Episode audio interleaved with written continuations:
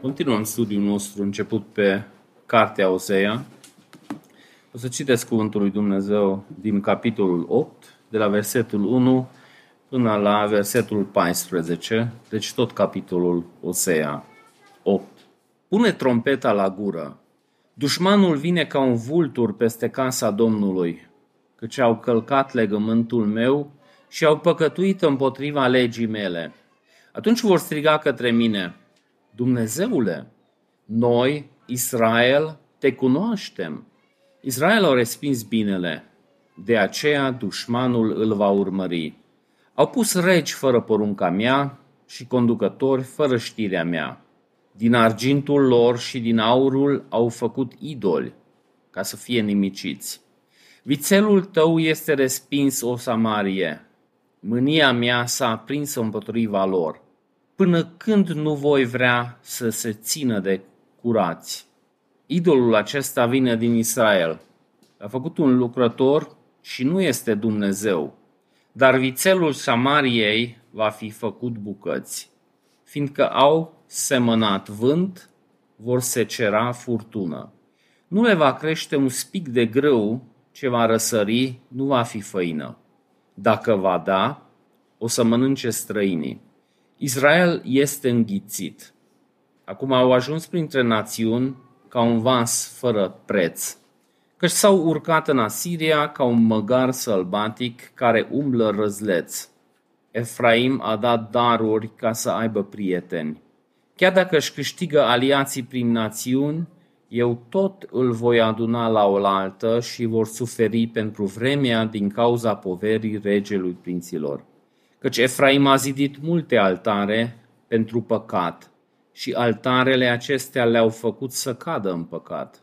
Chiar dacă i-am scris toate poruncile legii mele, ele sunt considerate un lucru străin. Ei înjunghie jertfele mele ca să le mănânce carnea, de aceea Domnul nu le primește.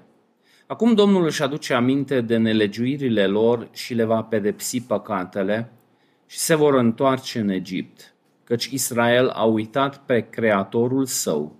Zidește palate și Iuda au mulțit cetățile fortificate, dar eu îi voi trimite foc cetăților lor și le vor mistui palatele.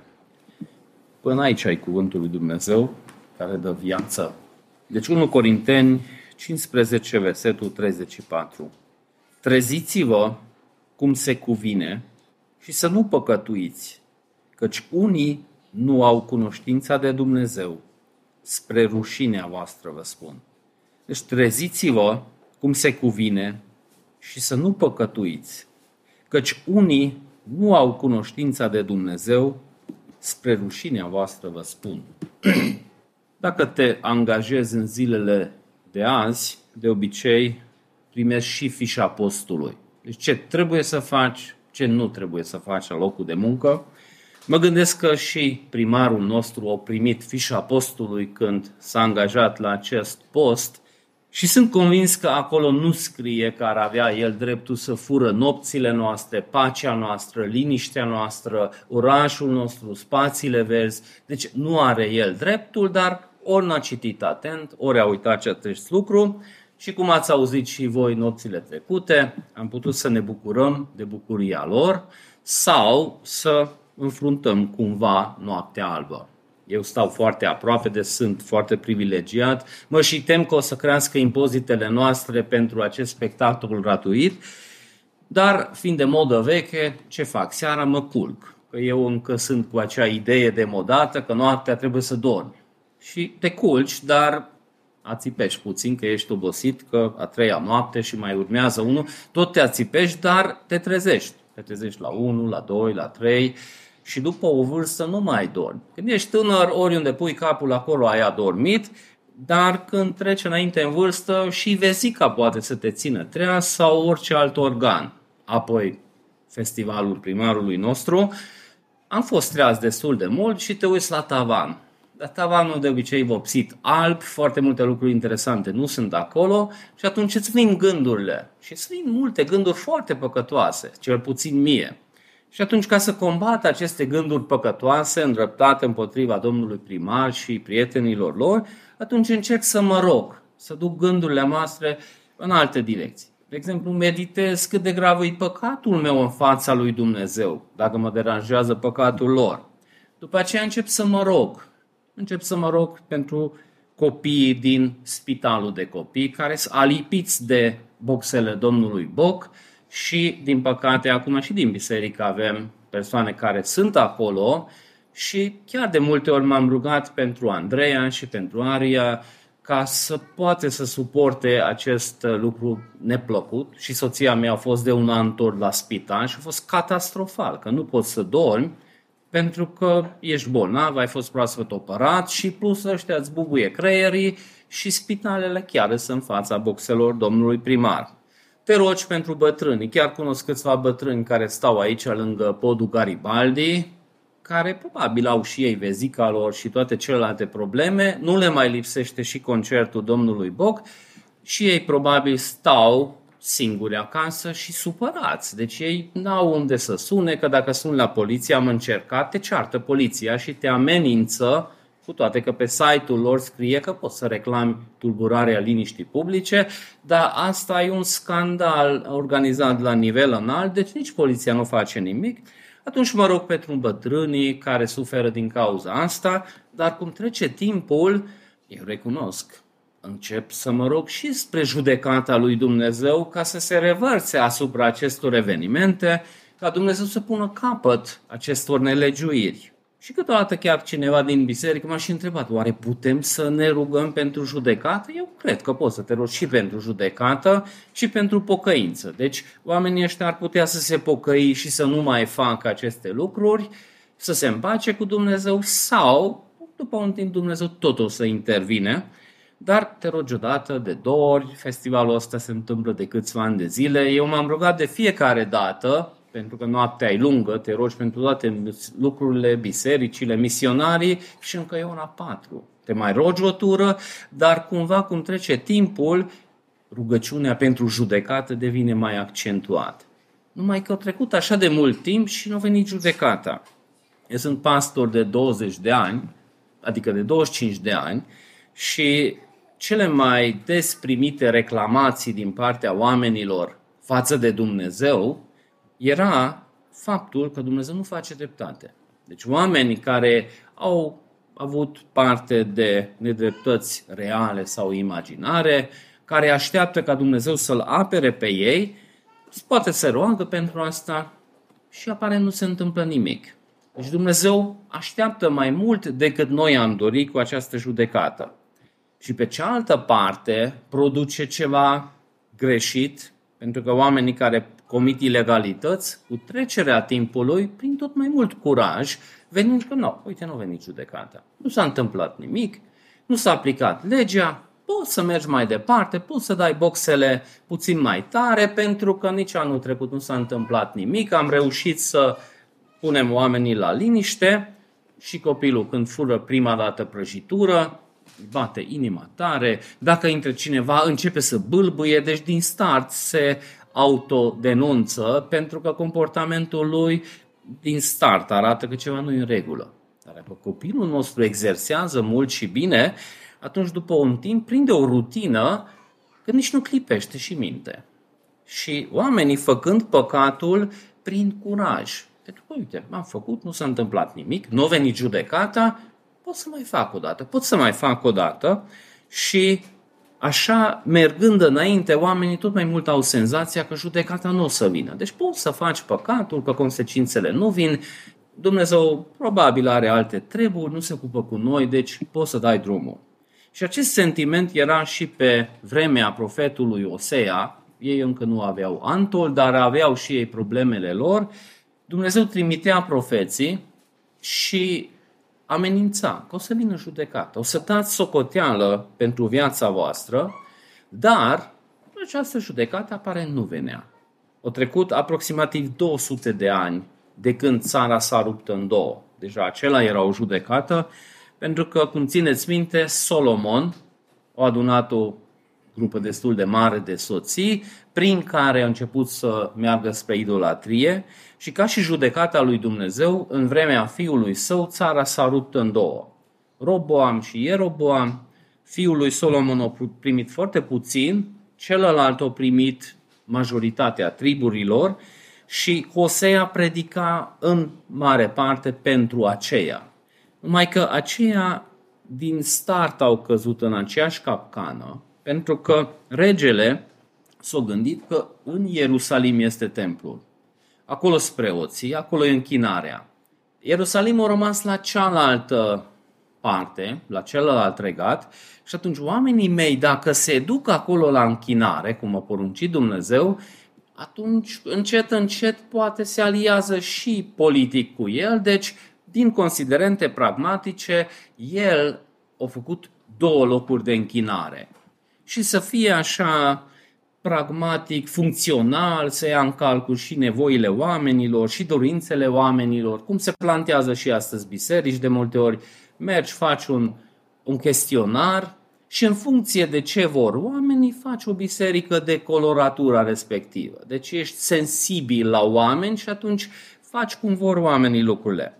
Și el a făcut închinare în două locuri și la propriu o refăcut vițelul de aur. Două, pentru siguranță. Dacă unul se sparge să mai ai o copie. Deci au făcut două vițele de aur și au rânduit două locuri de închinare falsă și asta mergea de mult timp. Până și profetul Osea a rostit aceste cuvinte în de-a lungul de vreo 25 de ani. Deci cartea Osea ține mai multe predici, mai multe mesaje și astea au fost rostite timp de 25 de ani. Și 25 de ani e o perioadă destul de lungă. Și uite că nu a venit judecata. Numai profetul ăsta profețește de 25 de ani. Au trecut 200 de ani de când s-a rupt țara în două, tot vin profeții și zic că judecatul lui Dumnezeu o să vină și, și a venit. Deci te-ai rugat, poate aia care au fost nedreptățiți s-au rugat, nu au venit, aia care făceau păcatul tot mai mult prindeau curaj, că și așa nu o să vină. Și din cauza asta avem incluse aceste mesaje de atenționare și una din astea pornește și capitolul Du trâmbița la gură, pentru că ca un vultur așa o să vină peste casa Domnului judecata, pentru că au încălcat legământul meu și s-au răzvârtit împotriva legii mele. Ideea asta cu suflatul trompetelor e o imagine care des revine în scriptură și în cartea Osea, dacă mai țineți minte, de mai multe ori au fost, deci suflă trompetele, când se face un anunț și să atrage atenția oamenilor și în Apocalipsa vedem imaginea asta, că suflă o trompetă, se întâmplă o judecată, suflă o trompetă, se întâmplă o judecată. Și în Hosea am mai citit de câteva ori și asta din nou spune Dumnezeu că suflă din trompetă pentru că o să vină judecata. O să vină judecata ca și un vultur. Nu știu dacă ați studiat vulturii, cum arată un vultur de obicei pe cer. Vezi o pată mică și de obicei face cercuri. Și dacă nu te uiți foarte, foarte atent, nici nu-l vezi, și dacă te uiți atent, nu vezi ca și cum ar fi un pericol. Bine, dacă timpul știi cum se comportă vulturii, atunci uh, duci găinile deoparte, pentru că vulturii au o vedere foarte, foarte bună și de sus studiază prada și când ei ajung la concluzia că acum, atunci începe să coboare și vulturul poate să prindă 320-400 km la oră. Deci dacă trece o mașină cu 150 lângă tine, ai senzația că a trecut un glonț. Dar ăștia cu 400 de kilometri pun unele specii, dar și altele peste 300 de kilometri la oră coboară. Deci găina se uită în sus, o pată mică și în câteva secunde deja e în ghearele vulturului. Și Dumnezeu folosește această imagine să arate poporului că da, voi vă credeți în siguranță, că judecată nu vine, că nu se întâmplă nimic, că las că poți să mai stai în păcat și în următoare secundă o veni judecata. Ca să ilustreze acest lucru, Dumnezeu în alte locuri folosește ilustrația cu hoții. Deci noaptea dormi și când nu te aștepți, atunci vine hoțul și prin acest exemplu, iar spune că judecata lui Dumnezeu când se revarsă, omul se crede în siguranță. Și siguranța asta falsă a fost creată pentru că, nu, uite, a trecut timpul, nu a venit judecata, deci poți să faci păcatul că Dumnezeu nu e interesat sau poate să o schimbați sau cine știe ce s-a întâmplat, dar oricum Dumnezeu nu se implică, aparent. Noi știm din Scriptură, din Noul Testament, de ce așteaptă Dumnezeu. Nu din cauza că nu i-ar păsa de păcat, că nu l-ar deranja pe el, pentru că dacă pe noi ne deranjează, pe el îl deranjează mult, mult mai bine păcatul. În 2 Petru 3, 9 și 10 citim, Domnul promisiunii nu întârzie, așa cum înțeleg unii întârzierea, ci este răbdător față de voi. El nu dorește ca vreun să piară, ci dorește ca toți să ajungă la pocăință.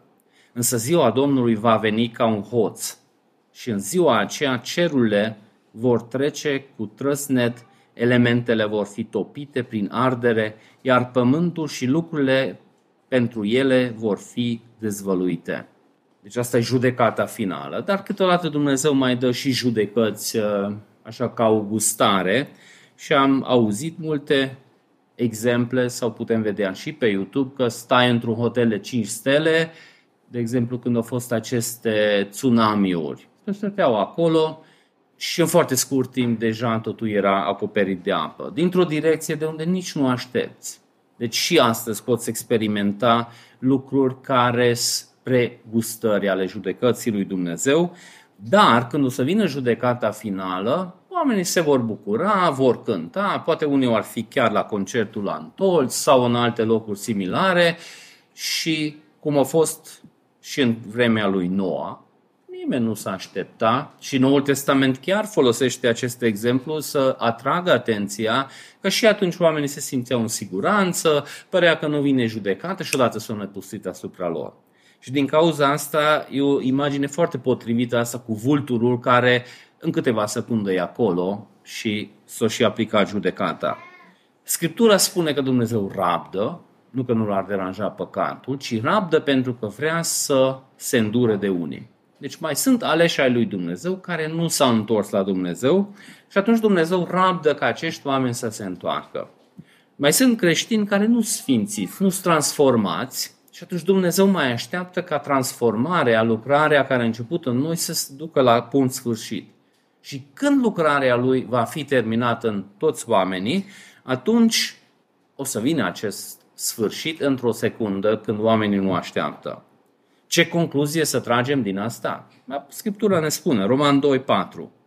Tu disprețuiești bogăția bunătății, îndelunge răbdăria lui Dumnezeu, dar tu nu pricepi că bunătatea lui Dumnezeu te îndamnă la pocăință? Deci de ce rabdă Dumnezeu? Ca oamenii să poată să se pocăiască, să vadă păcatul, să asume responsabilitatea, să ridice privirea la jertfa lui Hristos, să se liniștească acolo să cheme în ajutor puterea Duhului Sfânt pentru transformare, asta e scopul pentru care Dumnezeu rabdă. Numai că evreii au tras alte concluzii și majoritatea oamenilor trag alte concluzii. Dumnezeu rabdă, a fost antold, a fost ilegal și o să liniștești oamenii care dau reclamații, nu pui număr de ordine, nu pui în statistici, la poliție nu o să mai sună că și așa nu se întâmplă nimic și merge mai departe, aparent fără consecințe, ca orice alte păcat. Te obișnuiești cu el și cu timpul pare că nu e nicio problemă. Dar Dumnezeu spune că altă direcție ar trebui să mergem, pentru că în cazul acestor oameni, această stare de compromis le și dat o siguranță falsă. Ei chiar fac reclamații. Doamne, cum adică tu vrei să ne judeci pe noi? Noi suntem religioși. Erau foarte religioși oamenii ăștia, erau foarte multe exerciții religioase în diferite locuri și ei erau convins că Dumnezeu sigur e impresionat de ei. Deși aici, în pasajul citit, ei chiar fac reclamație că Dumnezeu cum adică încearcă să judece pe ei, dar ei sunt regulă, toate lucrurile sunt bine. Și atunci profetul dă și exemple. Deci spune că voi ați încălcat legământul și legea. Și de săptămâna trecută am văzut că dacă pui pe cântarul legii, ce făceau ei, clar se vedea că nu, nu poate fi asociat cu Dumnezeu.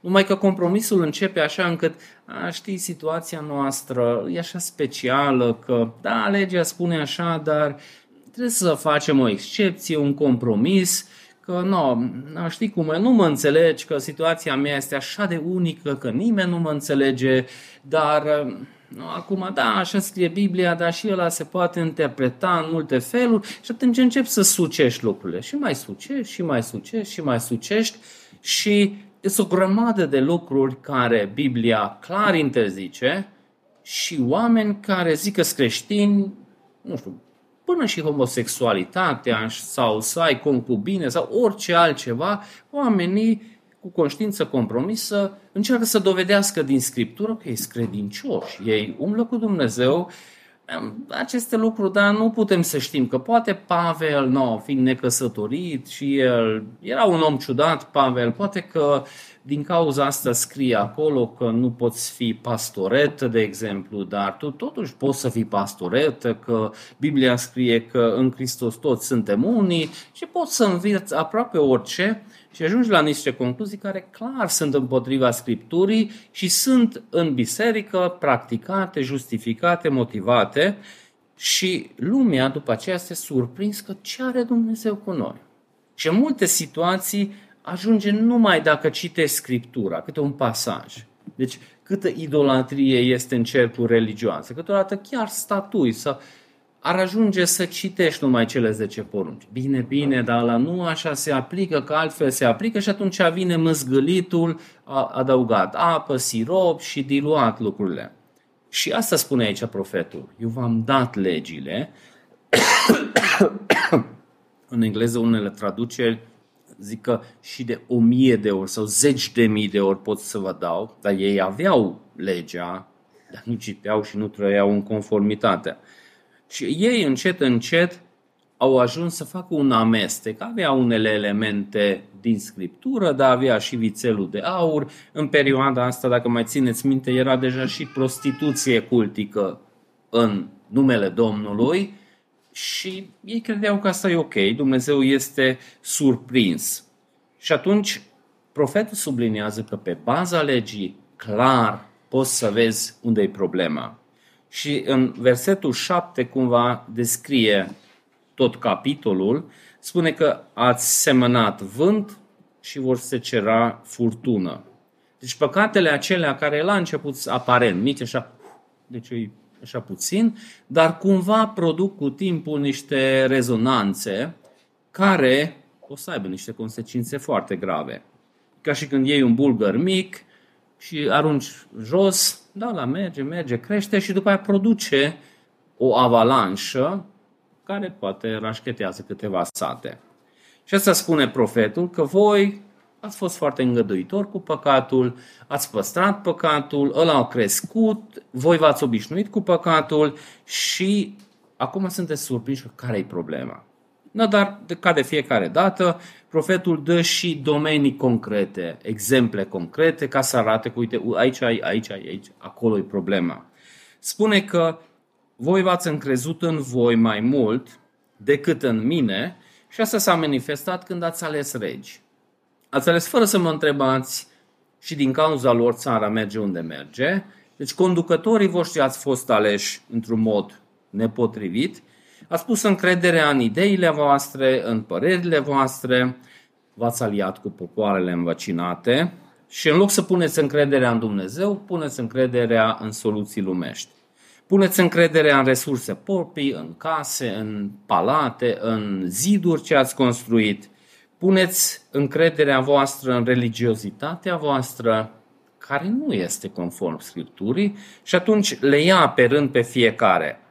și spune ca și o, o încheiere sau un fel de rezumat, ați neglijat legământul, ați neglijat legea, ați încălcat legământul meu și v-ați răzvârtit împotriva mea. Și ăștia nu înțeleg cum adică ne-am răzvârtit, dar noi, noi suntem oameni foarte religioși, avem jertfe, avem, deci, aparent, atât s-au mințit oamenii ăștia, cum am văzut și săptămânile trecute, încât ei chiar credeau că ce fac e bine. Și profetul tot pune acolo, uite legea lui Dumnezeu. Pune pe cântarul ăsta, cum arată? A, bine, bine, dar putem să... Așa, și omul tot se minte singur. Noi cunoaștem pe Dumnezeu, spun ei.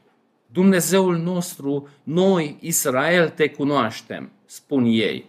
Dar Dumnezeu spune, Israel o respins binele și dușmanul o să-l urmărească. Deci ei sunt de părere că Dumnezeu ar trebui să-l apere pe ei, trebuie să fie pe partea lor, dar Dumnezeu spune că voi v-ați dus de pe căile mele unde eu nu mă duc. Deci faceți niște lucruri care nu sunt concordanță cu sfințenia mea și atunci tot aveți senzația că eu trebuie să fiu cu voi. Dar ce înseamnă să cunoști pe Dumnezeu? Dacă n-ați citit cartea lui G.I. Packer, să-L cunoaștem pe Dumnezeu, chiar merită citit de fiecare sau recitit.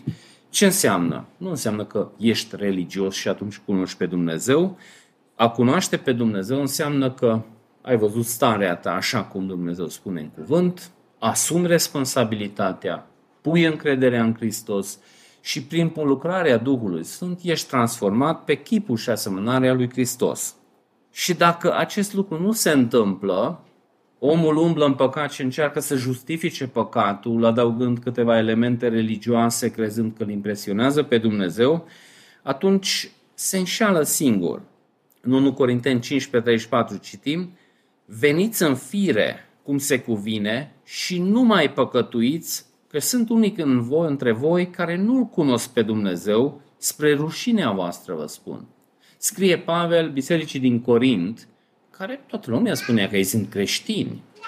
Dar Pavel zice, cum poți să fii creștin și trăiești ca adulter cu mama ta vitregă? Deci asta nu merg împreună. Deci asta nu poți să-l botezi orice și să-l transform în creștinism. Și din cauza asta spune că dacă te scufunzi în păcat și justifici păcatul și după aia zici că îl cunoști pe Dumnezeu, nu poți, așa două nu merg împreună. În Ioan citim că nu poți să umbli în lumină și să trăiești în păcat. Dumnezeu e lumină, dacă ești aproape de El, nu poți să fii în întuneric. Deci e imposibil, cu cât vii mai aproape de o sursă de lumină, cu atât mai mult ești în lumină. În Tit 1.16 citim, ei pretind că îl cunosc pe Dumnezeu, dar din, prin faptele lor îl neagă, fiind demn de dispreț, neascultători, incapabili de orice lucrare bună. Deci faptul că cineva are anumite cunoștințe despre Dumnezeu, asta nu înseamnă că îl cunoaște pe Dumnezeu. Că asta, cunoașterea lui Dumnezeu e o relație personală cu Dumnezeu, umblarea cu Dumnezeu. E, când ai acea experiență personală, poate ai auzit de turnul Eiffel, poate ai văzut poze, dar cei care au fost acolo, eu n-am fost acolo, dar cei care au fost acolo, când vorbești de turnul Eiffel, îi are parlatura aceea personală. Nu știu, poți să te uiți la Grand Canyon, imagini, pot, dar când ești acolo și mai vezi unul care a mai fost acolo, dar, fa, mă, ăștia nu știu, ăștia nu, nu pot imagina ce e acolo, pentru că stând acolo 2 km în jos, deci ți se face pielea găină. Dar a, poate și alții au auzit, poate au învățat în carte de geografie toate datele despre acel loc, dar e altceva când și pe plan personal îl cunoști. Și cunoașterea lui Dumnezeu implică această natură personală. Deci nu numai am cunoștințe despre El, dar am o relație personală cu Dumnezeu, ceea ce înseamnă că umblu cu El și Dumnezeu umblă numai pe căile Lui, deci uh, eu dacă mă duc departe, atunci El nu vine după mine acolo.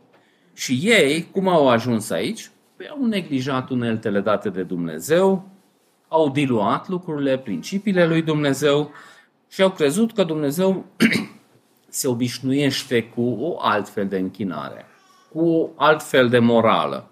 Și uite că Dumnezeu nu s-a obișnuit cu altfel de închinare, pentru că Dumnezeu e neschimbabil caracterul lui neschimbabil, legea morală vine din caracterul lui Dumnezeu și nu se poate schimba, pentru că dacă Dumnezeu nu minte, atunci prin lege ne încurajează acest aspect, dar noi și dacă mințim și toată lumea minte, Dumnezeu tot drept rămâne și nu o să mintă. Deci ăsta e caracterul lui neschimbabil. Și oamenii ăștia mergeau după capul lor și tot mai mult neglijau acele lucruri pe care Dumnezeu recomandă. Știi, când cineva merge după capul lui, vrea să facă ceva, până și un creștin, de obicei se izolează de tot, face repede ce vroia să facă și după aia spune la alții. Nici nu riscă să spună la alții înainte, pentru că cine știe, cine poate o să aibă niște păreri care sunt contrare cu direcția în care vreau să mă duc și atunci nici nu spun foarte multe cazuri am văzut când creștinii au luat niște decizii foarte mari care au influențat toată viața lor, Au făcut total în secret. Toată lumea a fost surprins. Cum adică voi ați luat o decizie așa de mare? Nici măcar să ne rugăm împreună nu ați menționat. Păi nu că... Ții minte un băiat a făcut o decizie care după aia l-a dus foarte, foarte departe de Dumnezeu și chiar a zis că Păi nu v-am spus pentru că știam din start că nu o să fiți de acord și după ce am semnat contractul, numai după aceea m-am spus. Bine, țară liberă, te duce în direcția aceea, dar ei, după un timp, au ajuns la un punct care era foarte departe. Și așa se pare că toată societatea s-a schimbat în acea direcție și în numele lui Dumnezeu făcea o grămadă de lucruri, dar Dumnezeu zice că eu nu am nimic de a face cu astea. Și Isus se referă la acea religiozitate care e departe. Spuneți, Doamne, Doamne, dar nu umblați în poruncile mele. Dar atunci, ce fel de domn? Ce să înțeleg prin asta? Doamne, Doamne, dar nu numele Tău am făcut asta și asta și asta și Dumnezeu zice, nu vă cunosc. Și nu că nu știa de ei. Dar nu sunteți poporul meu, pentru că ce ați făcut nu e în conformitate cu cuvântul meu. Au disprețuit legea, legământul, zice Dumnezeu. Dar oamenii ăștia credeau că ei sunt în legământ și totul e în regulă. Dar nu poți să fii în legământ și să fii contrar cu cuvântul revelat al lui Dumnezeu. Și când subliniază profetul diferite domenii, menționează felul în care liderii sunt aleși. ei pun regi pe tron, dar fără mine. Pun căpetenii fără consimțământul meu. Acolo, dacă cunoașteți puțin mai bine perioada aceea în regi, în împărați, e descris și în cronici, se repeteau foarte des regii. Foarte mulți au murit omorâți de altcineva. În perioada asta au fost vreo șase regi care au fost omorâți, de care ulterior au venit pe tron. Deci au avut patru regi care erau ucigași, ucigând pe celălalt rege, ca să ajungă ei acolo și societatea nu prea a făcut nimic. Asta e, lucrăm din materialul clientului, îi, nu, nici noi nu suntem perfecți. Deci cumva toată societatea așa s-a diluat încât nu făceau niciun nimic împotriva acestor lucruri. Și nu, și în ziua de azi putem să spunem că pe ce poți tu să faci, nu-ți place primarul, ce poți să faci? Păi asta e. Noaptea trebuie să tavan, dar, dar Scriptura spune să ne rugăm ca Dumnezeu să înlăture dacă nu sunt oameni care trebuie să fie acolo și să pună niște oameni care încorporează în gândirea lor principiile biblice. Să ne rugăm ca Dumnezeu să folosească în ciuda felului în care sunt ei. Că și acele pasaje care ne încurajează să ne rugăm pentru autorități, nu prea știm ce să facem.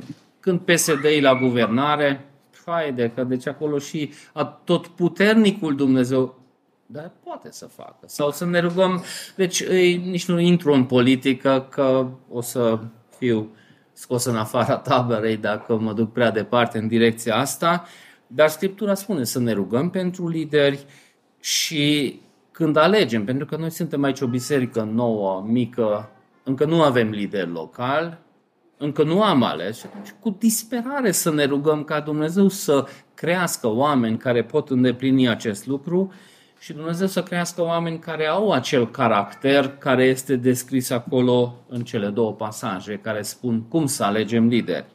Deci ne privește și pe noi acest lucru, că putem alege lideri, că hai să scăpăm că de așa mult timp nu avem, asta e, hai să punem unul acolo să fie. Ce... Sau și astăzi putem să mergem cu motivații pragmatice.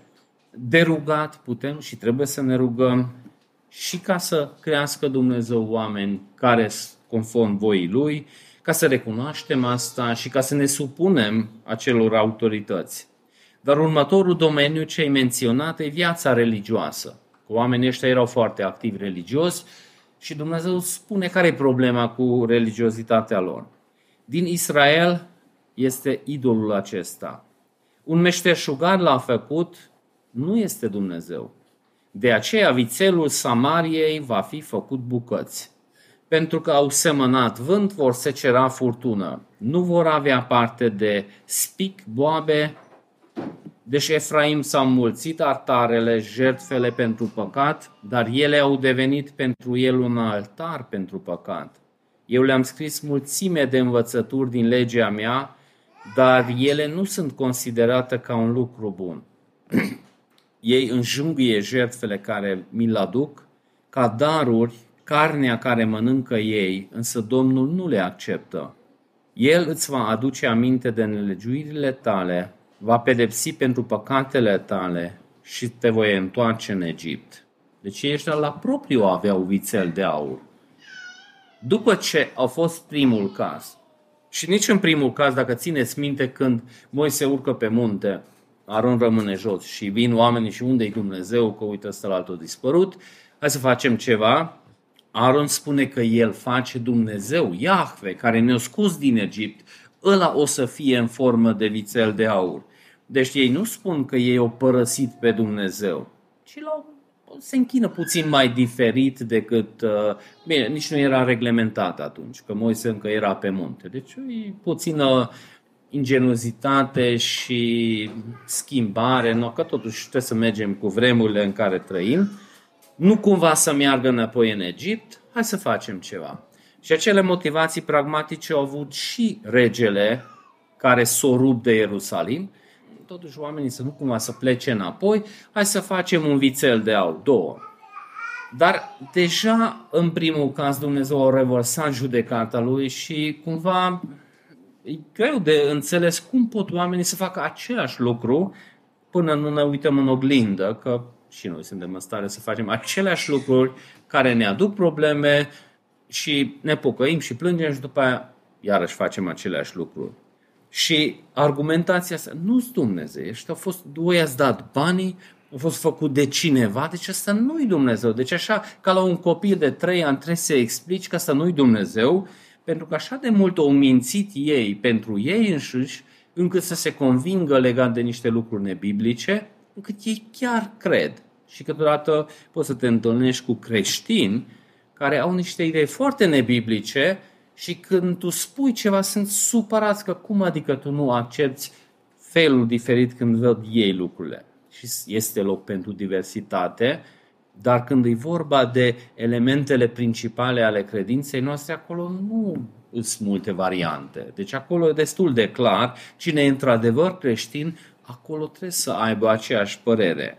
Zice că voi ați făcut altare și scopul altarului era aduci jertfă pentru păcat în felul în care Dumnezeu a poruncit și crezi că Dumnezeu ți iartă păcatele pentru că tu vii pe calea pe care El o pregătit. Era prevestirea jertfei lui Hristos, dar oamenii ăștia făceau altare și zice profetul că în loc de închinare înmulțeau păcatul și cu aceste altare. Zice, Efraim a înmulțit altarele pentru jertfe de pă- pentru păcat, dar ele au devenit pentru el altare pentru păcat. Deci în loc să scapi de păcat prin acele altare, înmulțeai păcatele. De ce? Pentru că elementele lipseau. De exemplu, nu vedem o pocăință adevărată, să asume păcatul, responsabilitatea, să strige după iertarea lui Dumnezeu, din toată inima să facă, cu toate că acolo într-un punct a fost o aparentă pocăință, am văzut de ce nu a fost autentică acea pocăință, deci asta lipsește. Deci dacă te duci la altar, atunci nu te duci să te lauzi acolo în fața lui Dumnezeu, cum venea fariseu și vameșul. Au venit el să se mândrească în fața lui Dumnezeu. Și religiozitatea foarte des produce acest sentiment că eu sunt așa de bun, încât vin în fața lui Dumnezeu ca să mă admire Dumnezeu. Dar asta nu, nu poate să fie valid niciodată, pentru că noi când venim în fața lui Dumnezeu, tot timpul trebuie să începem cu mărturisirea păcatului, cu ridicarea privirii noastre la jertfa lui Hristos și liturgia noastră nu degeaba e așa cum îi, pentru că noi chiar credem că niciodată nu putem să venim în fața lui Dumnezeu altfel decât prin Hristos. Și oamenii ăștia chiar credeau că ei sunt ok, totul e în regulă și Dumnezeu ar trebui să fie impresionat de ei. Ei înjunguie jertfele pe care mi le aduc, darurile de carne îl mănâncă, eu însă Domnul nu le accept. Acum El își va aduce aminte de nelegiuirile lor și va pedepsi pentru păcatele lor și se vor întoarce la Egipt. Deci foarte ușor poți să fii religios unde aparent faci ce trebuie și totuși nu faci ce trebuie. Deci poți să fii la închinare, poți să cânți cântecele bune, poți să te rogi, dar dacă inima ta nu este acolo, de aceea cele 10 porunci atinge și această latură, deci să nu iei numele lui Dumnezeu în deșert. Deci în română nu știu de ce s-a ales această idee cu deșertul.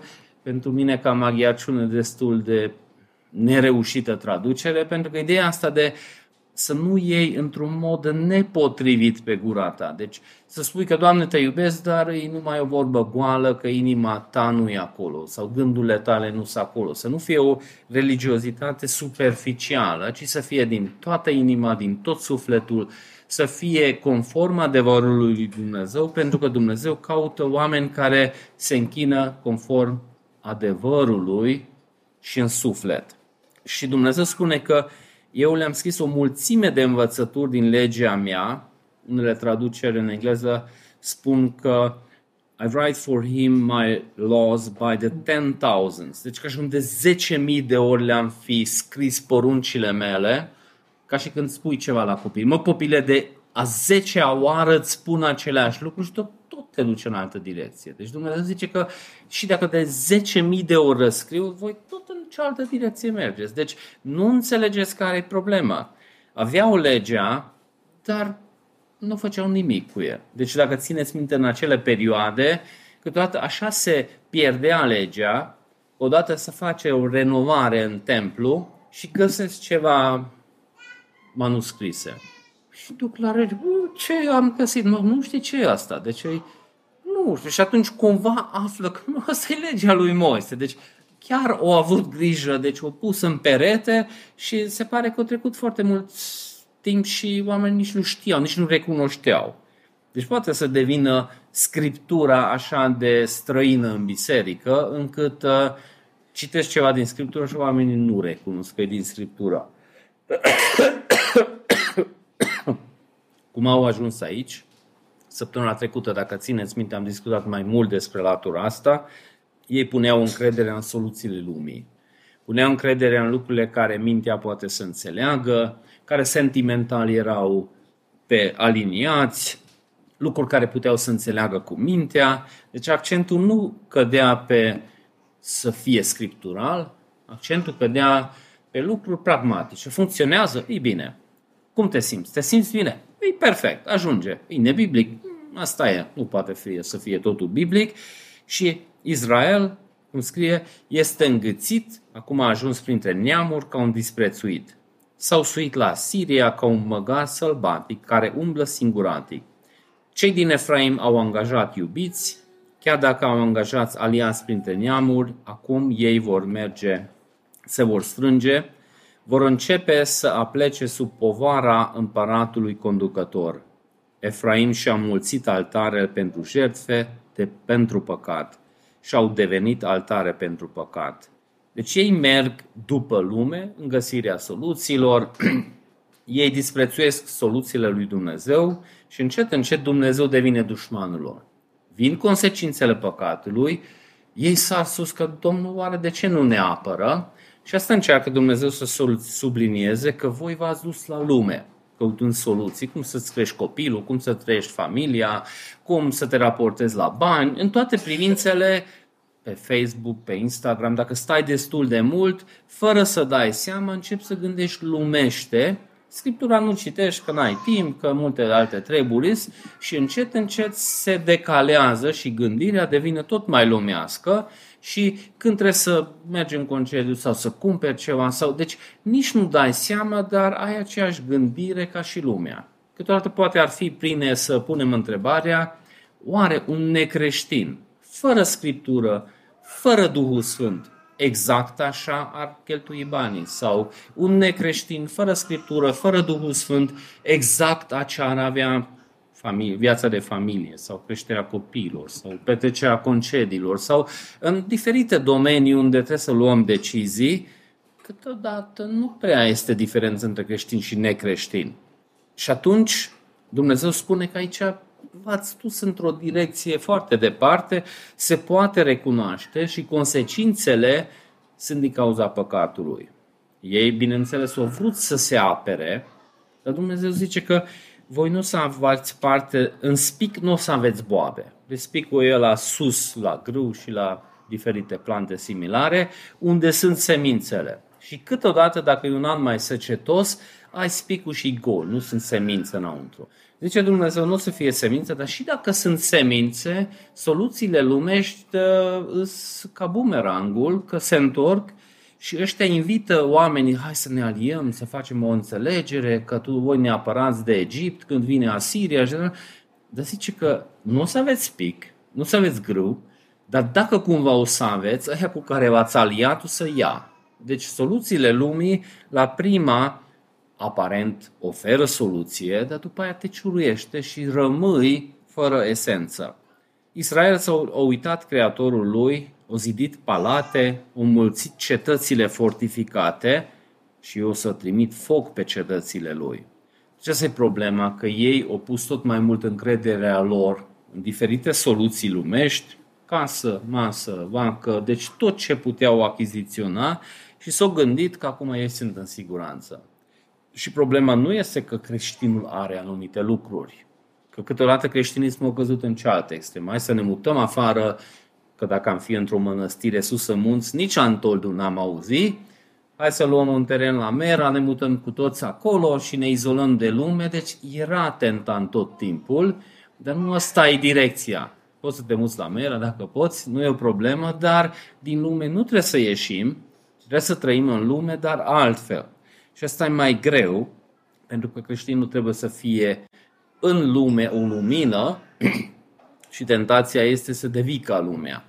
Și asta spune Dumnezeu că ați devenit ca niște vase inutile. Și noi avem vase care l-am cumpărat că au fost ieftine, dar când a început să gătească soția, a început să desprindă teflonul fals care era pus acolo în loc de teflon și atunci cu timpul ajung în garaj și atunci când facem curățenie aruncăm sau păstrăm. Sigur aveți și voi vase din alea care nu știți dacă merită păstrate, câteodată le scot și pun la plante să mai țină puțin apa.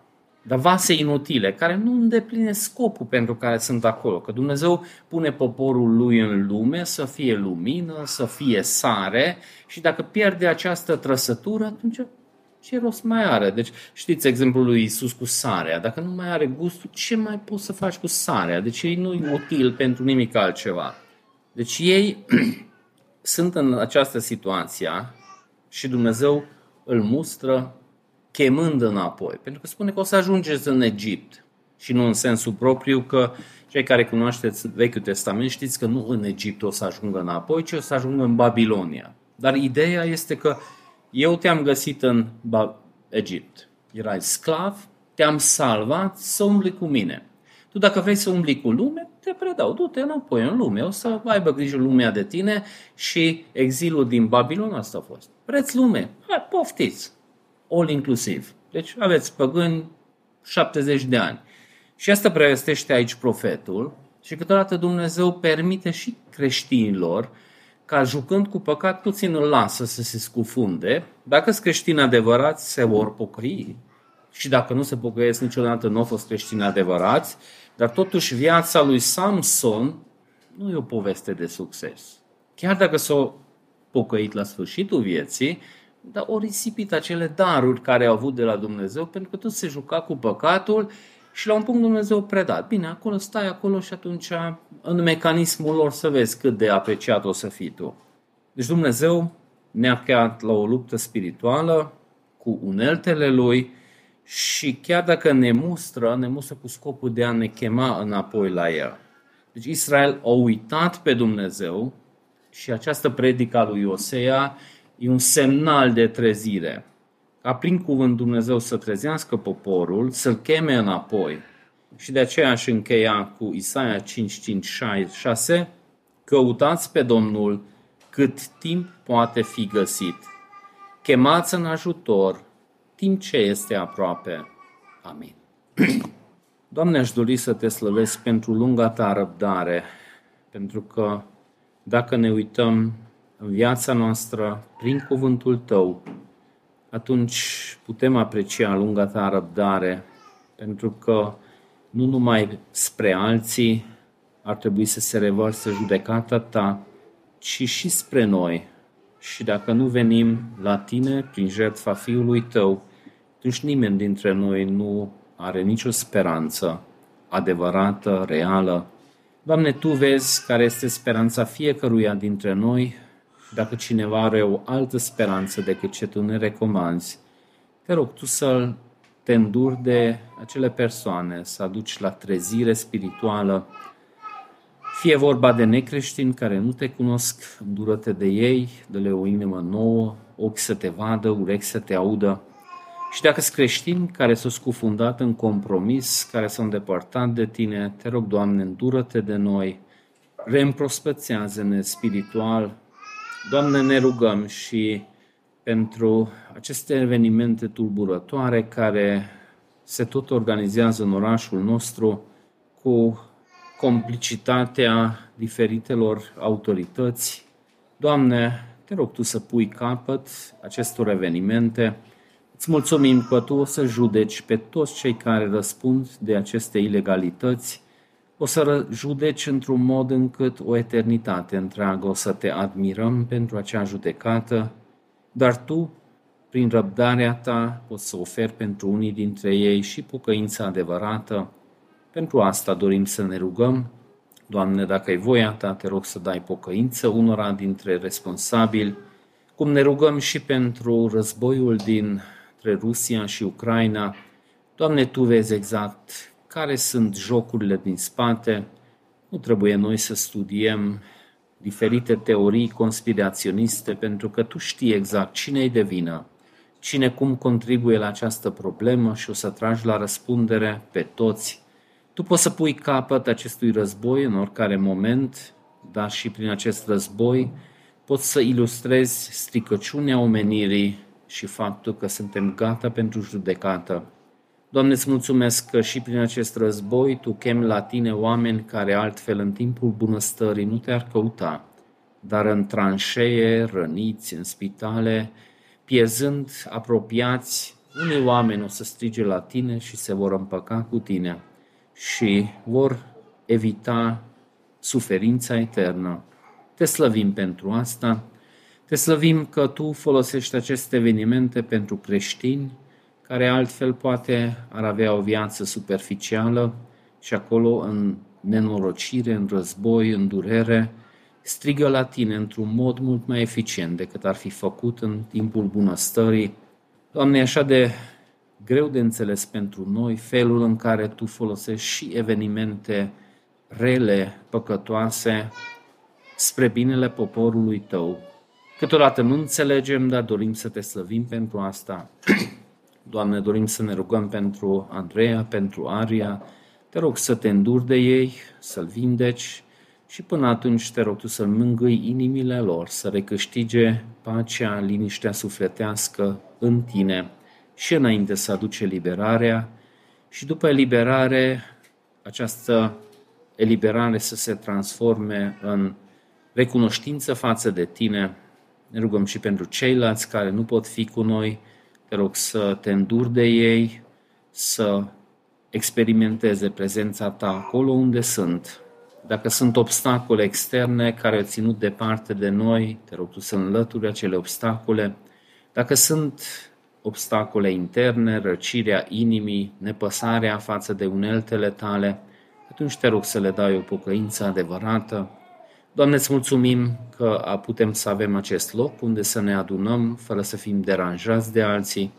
Dacă e voia ta, ne rugăm pentru un spațiu mai mare. Tu vezi cât de imposibil pare acest lucru în acest oraș scump, dar dacă e voia ta, tu poți să faci posibil acest lucru Ajută-ne și până atunci să fim mulțumiți cu ce avem, să ne bucurăm în Tine. Doamne, mă rog pentru generația viitoare, pentru copiii noștri, te rog să te înduri de ei, pe de o parte să faci capabil părinții să întreplinească chemarea lor spre copii, te rog să lucrezi în copii ca să ducă ei mai departe flacăra Evangheliei și pentru generația următoare. Te slăvim, Tată Ceresc, în numele Fiului Tău,